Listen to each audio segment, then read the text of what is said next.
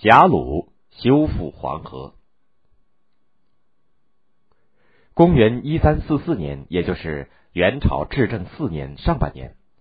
我国北方一些地方连续几个月普降大雨，平地积水三尺多深，黄河水暴涨，冲破了白毛堤、金堤，就是现在的河南兰考的东北，使黄河沿岸的各个州县遭到了严重的水灾，被淹死、饿死、病死的百姓多得数不清。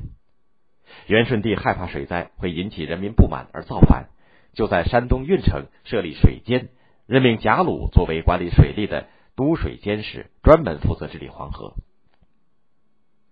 贾鲁是河东高平人，就是现在的山西高平。他从小聪明好学，善动脑筋。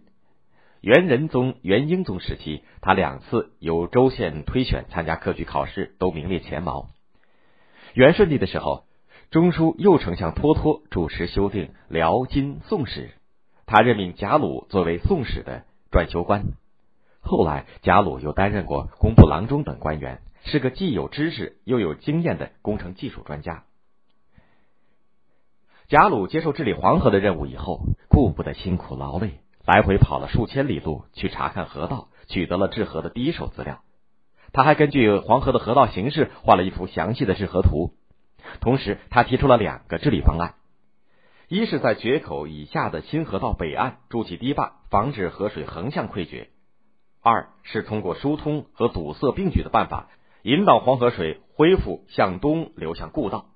这两个方案都能收到事半功倍的效果。可是贾鲁的方案并没有引起皇帝的重视，没有被采纳，他还被调离了都水监使的岗位。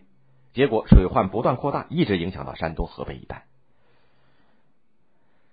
脱脱再次出任右丞相以后，认识到黄河非得彻底治理不可，就召集大臣商讨治河的方案。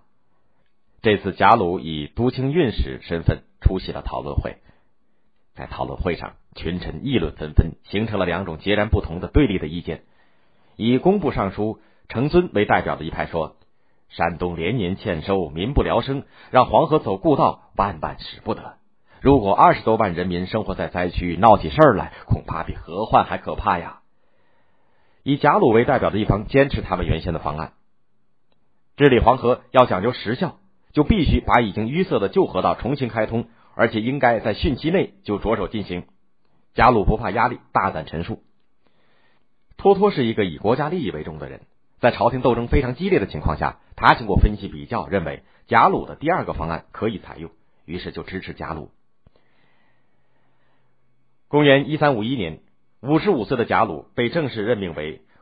工部尚书兼总治河防使，并被授予二品官衔。他动用了十三路的民工约十五万人，再加上军队士兵两万人，一共十七万人，开上了治河的工地。从四月份开始施工，到了七月份，黄河疏凿成功。到八月，冲破堤岸的河水重新又流入了原先的河道。到了九月，黄河上又可以通行船只了。到了十一月，水土工程全部完成，黄河从故道重新流入大海。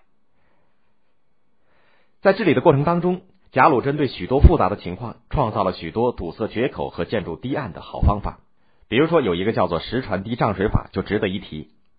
堵塞决口的时候，正值秋雨潇潇，水势猛涨，给施工制造了不少困难。贾鲁准备了二十七艘大船，前后用大围或者是长木桩连接起来，再用大麻绳把船身上下捆一个结结实实，并连成了方舟。施工的时候，从上游放到河里边，然后呢让它顺流流到决口的地方，然后选择水性好的民工，每条船上两个人，拿着斧头、凿子，站在船首和船尾，只听岸上鼓号齐鸣。他们就一起用斧子、凿子凿船，顷刻之间，船被凿破，水涌到里面去，船很快就沉在了决口处，把决口堵住。河水呢便流入故道。这一著名的堵口技术叫做石船堤涨水法，它就是贾鲁创造的。治理黄河的重任完成以后，贾鲁画了一张和平图献给皇帝，皇帝非常高兴，专门为贾鲁树立了一块和平碑。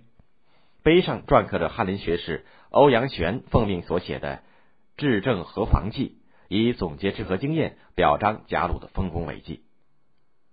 当年在贾鲁所住的故宅的墙上，有人题写了这样一首诗：“